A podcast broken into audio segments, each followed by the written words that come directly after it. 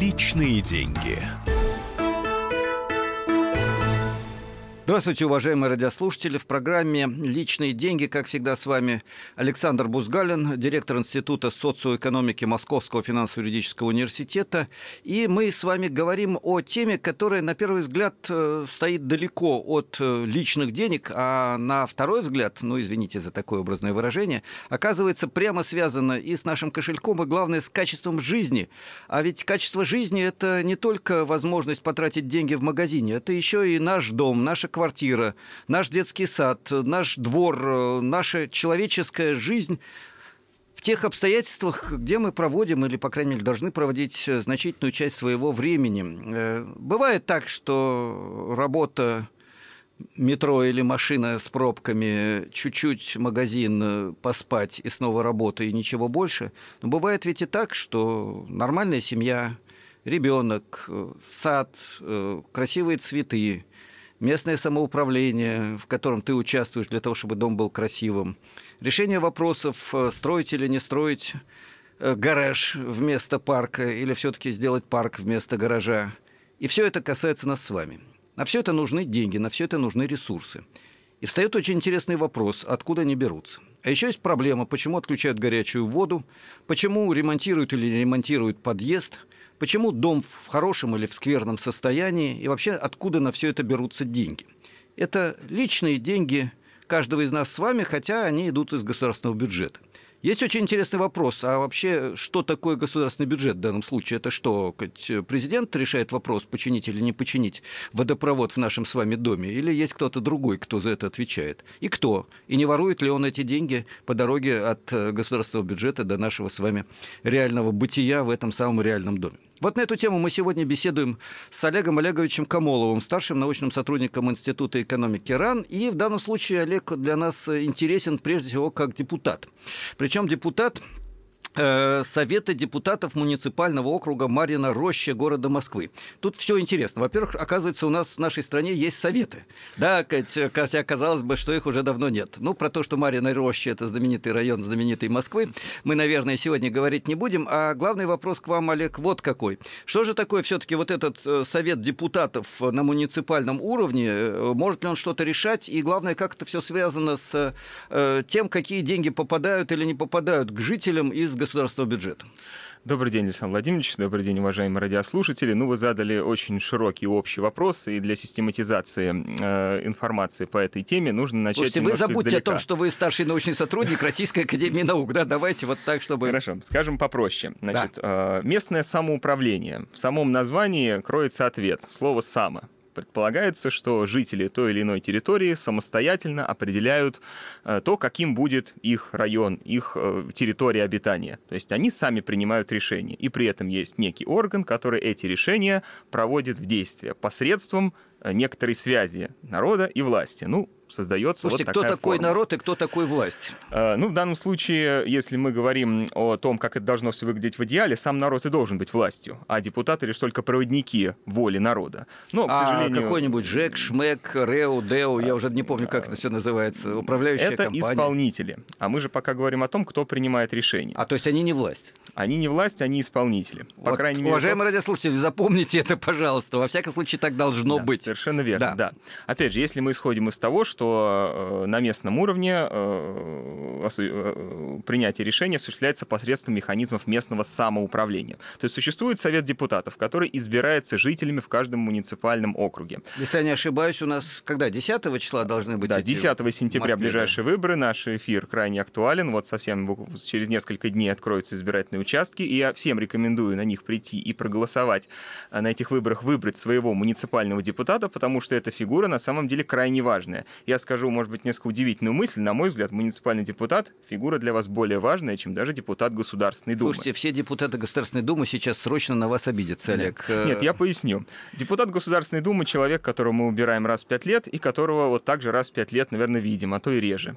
Муниципальный депутат – это, как правило, ваш сосед. Вы его встретите в поликлинике, в в парке, во дворе. Слушайте, а не может быть так, что вместо соседа, который реально живет и работает вместе с вами, приедет дядя, который захочет попиариться и которого продвинет какой-нибудь чиновник, для того, чтобы ему было легко жить и не надо было перед этим депутатом отчитываться? Вот чтобы так не случилось, надо прийти на выборы и выбрать своего соседа. Это очень важно, чтобы депутатом был местный житель. Потому что, конечно, сегодня советы депутатов подчинены фактически вертикали исполнительной власти и напичканы различными служащими, начиная от директоров школ, заканчивая главврачами больниц и другими подконтрольными власти людьми. Такие депутаты, конечно, не являются независимыми, не являются народными, и они вынуждены в своей депутатской работе действовать и плясать под дудку исполнительных органов власти. А то есть работает власти. Система какая? К директору какой-нибудь организации, там школы, больницы, клиники, еще чего-то говорят, не будешь делать то, что нам надо, мы тебе в школу денег на покраску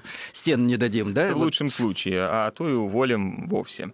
Поэтому люди держатся за свои рабочие места и, конечно, пытаются минимизировать свою общественную активность. То есть надо найти такого соседа, который бы при этом не зависел прямо от районной или городской, или какой-то еще администрации. Это очень важно, поэтому, когда, уважаемые слушатели, придете на выборы, внимательно посмотрите в бюллетене, где работает человек. Если это директор районной школы или больницы, или поликлиники, возможно, он очень хороший, честный человек, но надо понимать, что он будет всегда ограничен в своих возможностях.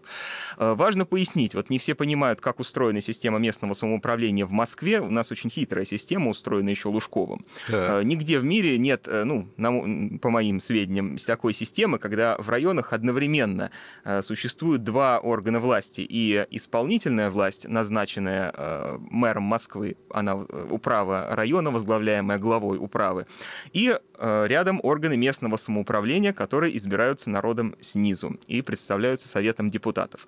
Вот эти два органа власти как-то сосуществуют, такая, в общем, двоевластие получается, но двоевластие очень перекошенное. Прям как 100 лет назад в российской, уже тогда не империи. Да? Но, к сожалению, динамика такова, что власть советом пока переходить как-то не собирается. И реальная власть в Москве... Вся власть советом, вся власть советом. Увы, это я так скандирую. Пока мы не можем провести этот лозунг в жизнь, хотя он был бы крайне актуален и важен, и мы об этом еще поговорим. Реальная власть в районах принадлежит, конечно, управам. Так а зачем тогда депутатов выбирать? Сейчас я поясню, обосную свой предыдущий тезис, как определить, кому принадлежит власть. Ну, у кого собственность, у того и власть, у кого деньги, у того и власть. Вот в районы приблизительно вот так можно прикинуть. Ну, в средний московский район за год приходит на местные там коммунальные работы и благоустройство порядка 500 миллионов рублей. Вот 20 из них достаются депутатам. А все остальное контролирует управа, ГБУ-жилищник и прочие районные службы, которые депутатам не подчиняются. В этой связи Совет депутатов, к сожалению, сегодня выступает лишь как инструмент с правом совещательного голоса. То есть, по сути, это, конечно, суррогат местного самоуправления. И я, как муниципальный депутат, представитель местного самоуправления, могу сказать, что местного самоуправления сейчас в Москве, конечно, нет. Это все симулякр. Но в наших силах эту ситуацию изменить. Именно поэтому мы должны сначала проявить свою готовность поддержать местных депутатов. И, что самое важное, мало поставить галочку в бюллетене, выбирая депутата. Необходимо постоянно с ним взаимодействовать, постоянно работать, постоянно помогать, контролировать. Не только заставлять, хотя это тоже крайне важно.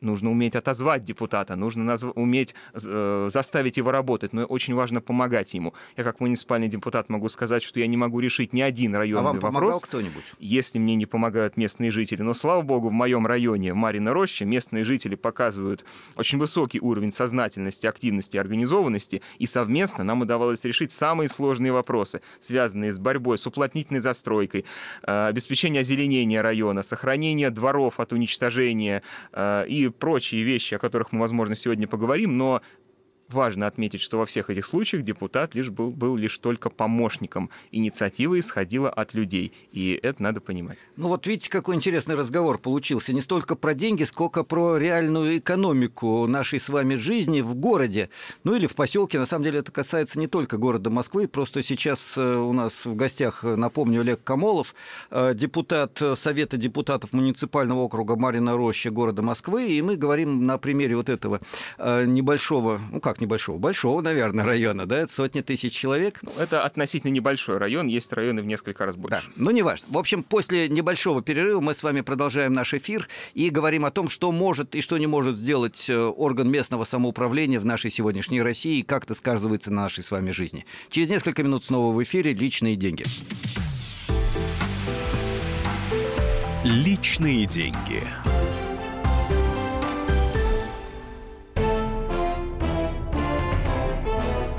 Товарищи солдаты и офицеры российской армии. Полковник Баранец разрешает обратиться. Звоните и задавайте накопившиеся вопросы. Угроза НАТО, жилье для военнослужащих и перевооружение России.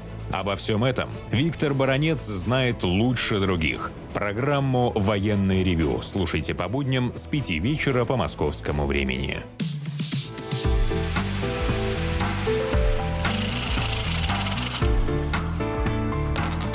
Личные деньги. Мы продолжаем наш эфир. Александр Бузгалин, директор Института социоэкономики Московского финансово-юридического университета, с вами сегодня ведет беседу о теме, которая, на первый взгляд, не связана непосредственно с деньгами, о местном самоуправлении, о том, что делают депутаты на муниципальном уровне в наших с вами городах и, в частности, в Москве. Мы решили поставить эту тему, поскольку 10 числа выборы муниципальных органов, и, как выясняется, очень много вопросов можно решить на местном уровне, хотя и проблем здесь немало. У нас сегодня в гостях продолжает диалог с вами, уважаемые радиослушатели, Олег Олегович Комолов.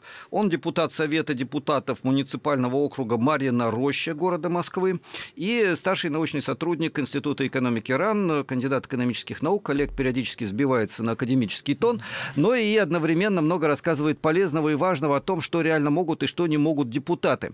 Так вот, Олег, я так понял, что из 500 миллионов рублей, которые выделяются на муниципальный округ, ну, примерно, да, опять я вас поправлю. Я все перепутал. Хорошо, Олег, нужна академическая точность. Да, хорошо. В Москве существует, так скажем, двойственное административное деление. С одной стороны, мы имеем привычные нам районы, да, а с другой стороны, муниципальные округа. Как правило, они совпадают в своих границах, но это разные структуры. Районом управляет глава управы и, соответственно, управа. Муниципальным округом управляет Совет депутатов, и при нем есть исполнительный орган — администрация. Не стоит путать эти понятия, просто, опять же, для той же самой академической точности. Ну, хорошо. Поэтому для упрощения мы можем называть и муниципальный округ, и район одним словом район, ну, для упрощения. Давайте. И как раз говорить о том, что вот на эту самую территорию в границах, которая именуется, в моем случае, Марьина Роща, ну, приходит вот несколько сотен миллионов рублей в год, и всего лишь пару десятков приходится на Совет депутатов. Та сумма, которой могут депутаты распоряжаться, причем 70% из этой суммы уходит на зарплату сотрудникам аппарата. То есть фактически депутаты сегодня, хотя, казалось бы, у нас существует местное самоуправление в Москве, могут потратить деньги на изготовление местной газеты, где они расскажут о себе, но это опять какие-то сущие копейки, ну и плюс-минус потратить на какие-то кадровые вопросы, средства. Еще раз отмечу. Кстати, зарплата не депутатам, а исполнительному аппарату, да? Да, депутаты — это деятели общественные. Из Совета депутатов Олег, только мы один сейчас уйдем в детали. Давайте мы все-таки вернемся к главной теме. А что могут реально сделать вот эти самые депутаты, если у них денег нет? Да. И зачем их тогда избирать? Да. И не является ли все это блефом и игрой? С точки зрения закона, или, если быть более точным, устава муниципального округа, по которому, в соответствии с которым я вел работу вот все 5 лет с момента избрания, депутат не может сделать, ну, по сути, ничего.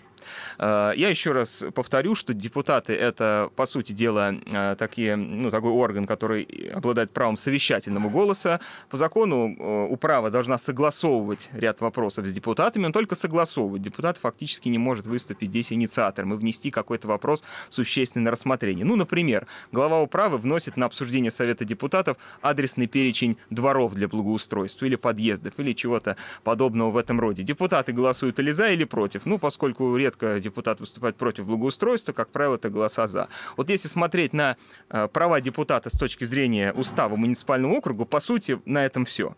Но депутат — это в первую очередь общественный деятель. И именно поэтому все, что происходит на территории района, родного ему, именно поэтому я говорил именно о местных жителях, все ему родно, близко и актуально. Именно поэтому местный депутат всегда выступает лидером, организатором и инициатором социальной низовой борьбы граждан за свои права.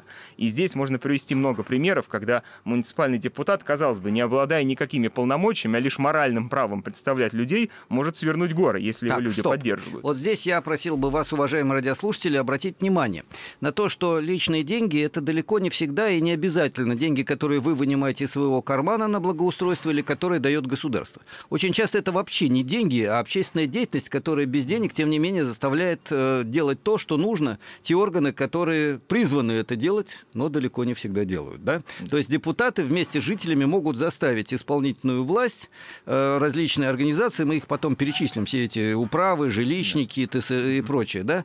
Вот заставить их делать то, что нужно людям. Да. Олег, какой-нибудь пример можно привести, чтобы уйти от структур, перечней и денег к реальным действиям людей? Ну, пример, я не знаю, конечно, мало кому это о чем-то скажет. Улица Октябрьская, дом 37. Одна из крупнейших улиц на территории района Марьина Рощи. Вот небольшой двор, там несколько десятков квадратных метров, один для 3 домов. Московская власть решила там построить коммерческий объект, коммерческий детский сад со стоимостью услуг 40 000 рублей. Нам в месяц, естественно, в месяц. Нам потребовалось с местными жителями около 3 лет для того, чтобы защитить эту дворовую территорию от застройки. Мы применяли разные инструменты. И ходили на приемы к чиновникам, и писали письма. Но, как правило, это бесполезно. В бумажную войну они играют прекрасно, отфутболивают нас 2 счета.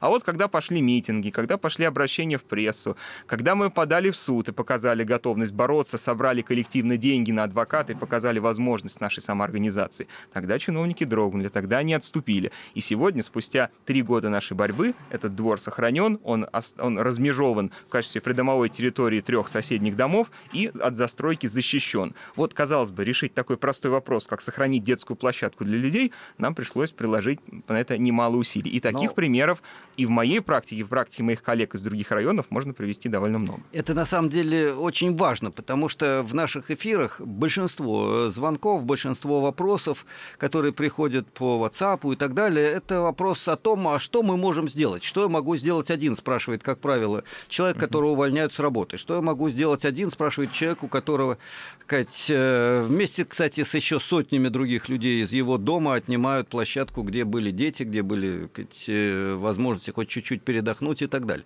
А оказывается, могут люди, объединившись, что-то сделать. И сейчас есть какие-то минимальные возможности. И, кстати, слова «совет депутатов» здесь указывают на какую-то очень старую и добрую традицию, когда советы возникали именно как органы прямой демократии. Да, прямой демократии, людей, объединившихся снизу для того, чтобы защищать свои интересы.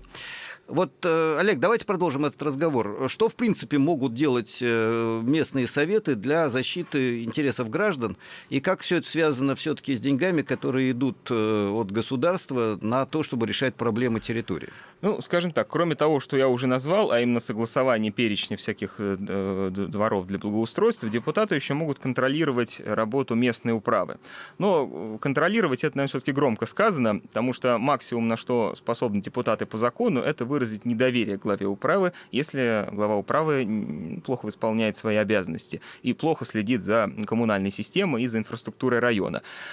Уволить главу управы мы не можем. Это не могут сделать и жители. Это может сделать только мэр, которого, как известно, избрал меньше 10% жителей Москвы на последних выборах. Таким образом, получается, что власть на местах людям не подконтрольна. А те органы власти, которые людям подконтрольны, обладают крайне узким спектром полномочий. Но, опять же, почему это происходит? Олег, что как плохо, я уже понял. А вот что реально можно делать все-таки при помощи тех депутатов, которых мы будем избирать 10 числа в Москве? Да, опять же, зачем избирать депутатов? В других городах и поселках это происходит регулярно. Я еще раз хочу сказать, что на депутата нужно смотреть в первую очередь как на общественного деятеля, на своего помощника, на тот инструмент, который способен провести вашу волю и реализовать ее на практике. Но для этого сначала эту волю нужно иметь. Сначала нужно быть готовым бороться за свои права, отстаивать свои интересы, и тогда местный муниципальный депутат, ваш сосед, который взял на себя эту ответственность, возглавит вас, пойдет рядом с вами, хотите впереди вас, но не вместо. Это очень важно. Вы должны быть инициаторами решения проблем, вы должны быть готовы бороться за свои права. Депутат за вас ничего не сделает, будь он даже хоть самый честный человек, у него просто нет на это достаточных полномочий. Тем не менее, депутат может быть очень хорошим и полезным инструментом в борьбе за свои права, потому что депутат может, ну, во-первых, без записи прийти на прием к тому или иному чиновнику и потребовать у него какой-то комментарий. В рамках депутатского запроса запросить ценную информацию. Так мы в нашей борьбе получили, наконец, очень важный документ, показавший нам, что публичные слушания по обсуждению застройки двора, который мы защитили, были фактически сфальсифицированы. Люди не могли получить этот документ, я как депутат смог получить к нему доступ и узнать, что местные жители в публичных слушаниях участие не принимали, их не проинформировали, а местные вот эти вот публичные слушания фактически прошли с участием районных чиновников и служащих, которые одобрили это все по указке сверху. Поэтому депутат — это хороший источник информации, который может ее заполучить и, пользуясь своим депутатским статусом, в большей степени моральным, привлечь внимание СМИ, привлечь внимание общественности и выступить в качестве, ну, если хотите, вождя вашего. Но не более того, инициатива должна идти от вас. Ну, вождя в хорошем смысле слова, конечно. Давайте мы еще вернемся через несколько минут к разговору о том, что такое ГБУ-жилищник. Я вот специально себе на бумажке выписал все эти названия. Что такое управа, что такое совет дома, что такое ТСЖ, и как все это связано с теми небольшими, но реальными деньгами, которые есть в нашей стране, в любом поселке, в любом городе, в любом районе, в любом микрорайоне, для того, чтобы решать проблемы капитального ремонта или благоустройства территории, для того, чтобы нормально работал водопровод, отопление, для того, чтобы не отключали на 3 месяца горячую воду. Ну, все эти проблемы мы знаем, наверное, не понаслышке.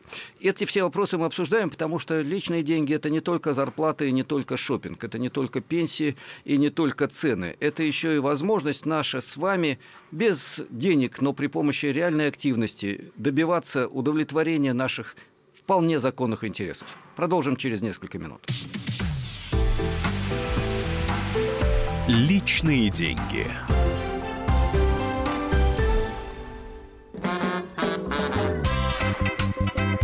И в России. Мыслей нет и денег нет.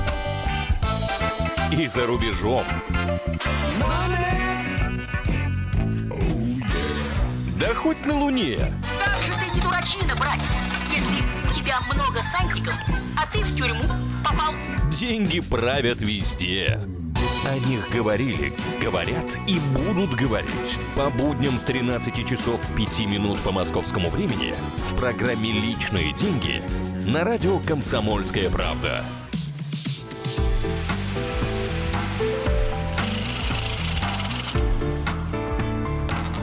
Личные деньги.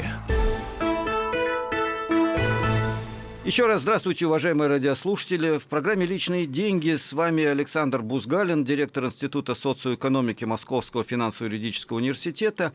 И сегодня в эфире вместе со мной Олег Олегович Комолов, депутат Совета депутатов муниципального округа Марьина Роща города Москвы, кандидат экономических наук, старший научный сотрудник Института экономики РАН. В общем, у Олега много разных академических и общественных статусов. Я, кстати, обещал вам, что в эфире у нас будут не только 60-летние академики и профессора, но и молодые активные ученые, эксперты и общественные деятели. Вот сегодня как раз такой случай. И учитывая, что 10 числа у нас в Москве идут выборы муниципальных депутатов муниципальных округов, мы решили поговорить о том, что может сделать гражданин для того, чтобы решать свои экономические проблемы, не только тратя деньги из своего кошелька или добиваясь того, чтобы что-то заработать, но и как член того, что называется местным самоуправлением. Да, наверное, даже член, неправильно сказать, гражданин, да, участвующий в местном самоуправлении. Вот может ли что-то сделать этот человек или не может, что он может сделать. И главное здесь, или, может быть, не главное, но исходное пространство – это наш муниципальный округ. Вот об этом мы с вами беседуем с Олегом Комоловым. Мы остановились на том, что депутаты обладают скорее моральным авторитетом, чем реальной возможностью контролировать и направлять финансовые потоки, но, тем не менее, это этот авторитет важен, и к тому же он опирается на жителей, опирается на то, что называется советом дома. Есть такой орган, как ТСЖ, вы сейчас расшифруете, что это такое, по-моему, это товарищество собственников жилья. Да? Да. Ну и так далее. А также мы попробуем выяснить, что такое ГБУ-жилищник, и кому оно подчиняется, и насколько жители могут этого жилищника хотя бы немножко заставлять работать в своих интересах. Итак, Олег Комолов, здравствуйте. Еще раз добрый день, да. Итак, что такое ГБУ-жилищник? Ну, я думаю, большинству эта аббревиатура все-таки знакома, название, потому что мы ее часто встречаем, его работников у себя во дворе, у себя в подвале и в подъезде. Это управляющая компания, такая, по сути, монополист в Москве. Она государственная, частная? Государственное бюджетное учреждение, поэтому и ГБУ. Почему она является монополистом? Поскольку, ну, подавляющее большинство домов обслуживаются именно ей. Она является, почему называется управляющая компания? Потому что она, по сути, управляет хозяйственной частью, хозяйственной инфраструктурой конкретных домов, дворов, тепло, ну и, значит, района газ, в целом. Вода. Ну, газ нет, для газа есть отдельные службы. Скорее, это что-то более приземленное, типа, скажем, окна в подъезде, газон во дворе, текущие трубы. Ну, для газа там есть отдельные службы, электричество тоже. Не будем даваться в частности. Самое главное, что если вы хотите, чтобы у вас подъезд был не обшарпанный, там не пахло какими-то неприятностями, и чтобы во дворе всегда были красивые и ухоженные деревья, нужно брать за жабры ГБУ-жилищник.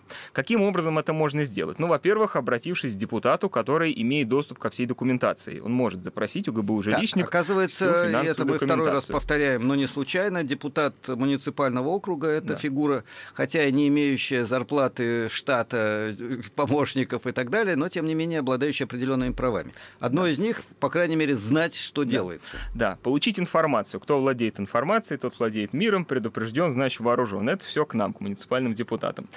А дальше нужно действовать самим. Каким образом?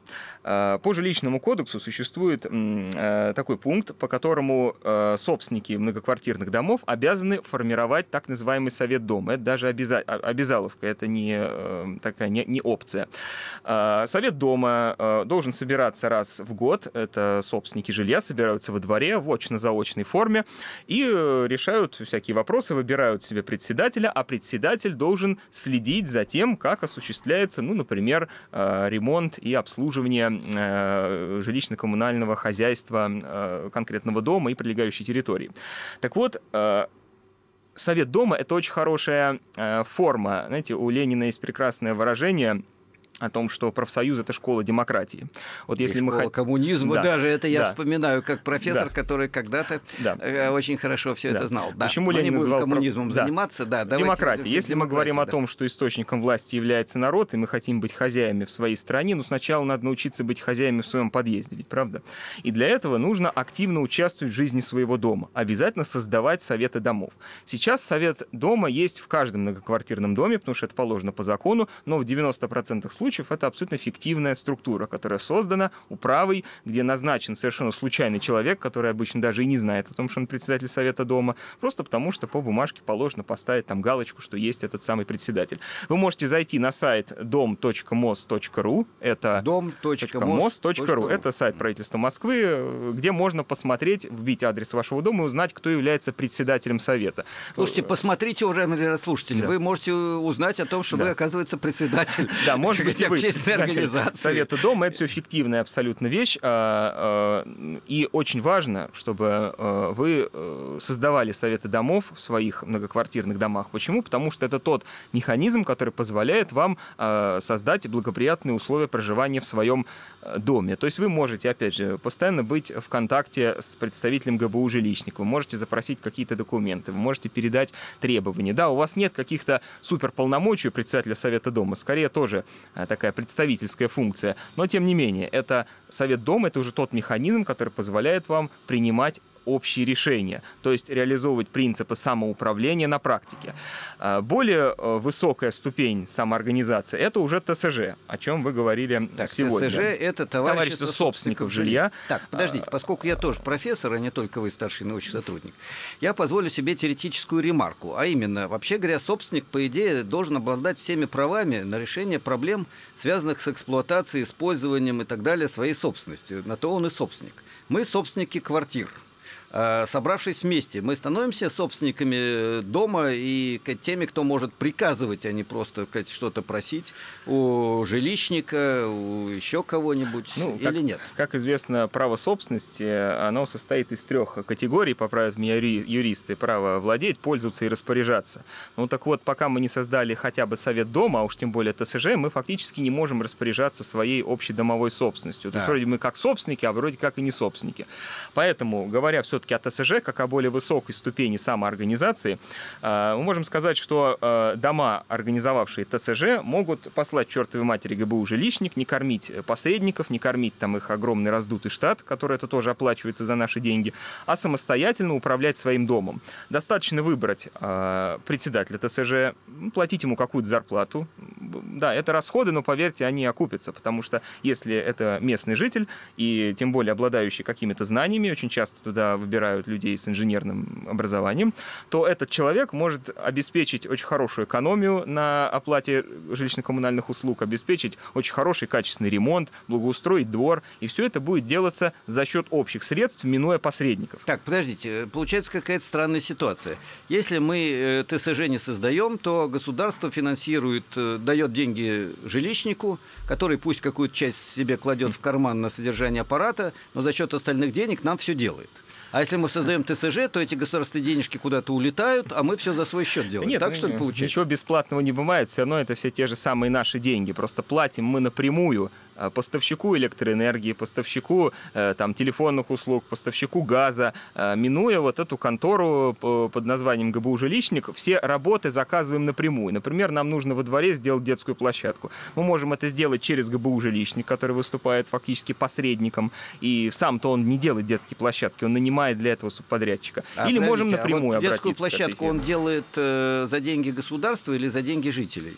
Ну, тут такой вопрос дискуссионный, в зависимости от, кстати говоря, в субъекте федерации ситуация разная, но в целом сейчас, да, сейчас это делается, конечно, за счет денег, которые поступают из городского бюджета. Но вопрос заключается в том, что тогда и отношения финансовые между гражданами и городским руководством будут иные. Мы сегодня в платежке, которая приходит нам в ящик, вот сколько нам сказали заплатить, столько мы и платим, вот сколько нам прислали счет сверху. Там включены все расходы, которые потом мы получаем в виде благоустройства и прочих вещей. Но если мы оформляем землю, которая находится в нашей придомовой территории, в собственность, то мы можем этой землей управлять. Например, сделать там, условно, пивной ларек открыть, или сделать там какую-нибудь платную парковку, или иным образом сдать кому-то в аренду и получать за это деньги. А эти деньги тратить на содержание общедомового имущества. Мы можем... То есть, еще раз я отмечу, что очень важный момент. Если создается ТСЖ и собственники оформляют землю, придомовую территорию в общедомовую собственность, они могут использовать ее в коммерческих целях, получать прибыль и делить ее между всеми для того, чтобы обеспечивать благоустройство и придомовой территории, и самого дома. Это дает больше возможностей, но и, конечно, налагает больше ответственности и требует больше активности, больше сознательности, большего вникания в этот процесс. То есть самое, что ни на есть, самоуправление. Да, ну и заодно возникает коллективная собственность, такой кооператив жителей. Да, маленькая коммуна. Да, и маленькая коммуна. Хорошо. В любом случае, самый главный урок, который мне хотелось бы, чтобы мы извлекли из всех этих размышлений, не урок, который продиктовал ученый Комолов и ученый Бузгалин, урок, который диктует сама жизнь. Если мы, граждане, приходим на выборы, избираем депутата, который... Вот какой депутат нам нужен, кстати, Олег? 1 минута. Вам кого избирать, кого не избирать? Вам нужен ваш сосед, которого вы знаете, который давно живет на территории района, который хорошо знаком с этими районными проблемами, который готов взять на себя эту ответственность, который готов отчитываться перед вами. Но это недостаточно. Это важные, но недостаточные условия. Самое главное — это ваша готовность работать со своим депутатом. И когда вы придете 10 сентября на избирательные участки и поставите галочку за муниципального депутата, с этого ваша гражданская ответственность, на этом она не заканчивается, а только начинается. Подождите, не пугайте людей. Надо, чтобы хотя бы первый шаг мы все вместе сделали. Ну и еще важно, чтобы этот депутат не зависел от государственных чиновников. То есть желательно, чтобы он не был директором школы или еще чего-нибудь, где ему могут приказывать делать то, что нужно не жителям, а то, что считает нужным делать та или другая бюрократическая структура. Итак, если мы создаем вот этот самый орган реального самоуправления, не просто депутаты, но и мы вместе с депутатами, если мы начинаем контролировать их деятельность, то мы можем получить реальное использование государственных средств на наши с вами нужды, а не их разворовывание и, сказать, использование для чиновников той или другой бюрократической структуры. Мы можем добиться того, чтобы создавалось в нашей маленькой, но очень важной микрородине вокруг нашего дома, в нашем дворе, в нашем районе то, что нам хочется. Цветы и парки, или детские сады, или еще что-то. Чтобы мы решали, нужно нам или нет иметь коммерческие предприятия вместо скверика. Чтобы мы вместе решали эти вопросы и отвечали за все это. Становились действительно сохозяевами и своего города, и своей территории. И вместе тогда, может быть, мы поймем, что деньги — это не только то, что лежит в кошельке, то, что мы тратим в магазине. Это не только проблема заработной платы и цен, хотя это принципиально важные вопросы. Личные деньги — это еще и те деньги, которые мы получаем из государственного бюджета, как налогоплательщики, для решения наших общих проблем, которые мы должны и можем тратить вместе. Вот это совместное решение наших общих задач и есть местное самоуправление. Давайте не будем про это забывать. До встречи через неделю. Личные деньги. Товарищ адвокат! Адвокат! Спокойно, спокойно. Народного адвоката Леонида Ольшанского хватит на всех. Юридические консультации в прямом эфире. Слушайте и звоните по субботам с 16 часов по московскому времени.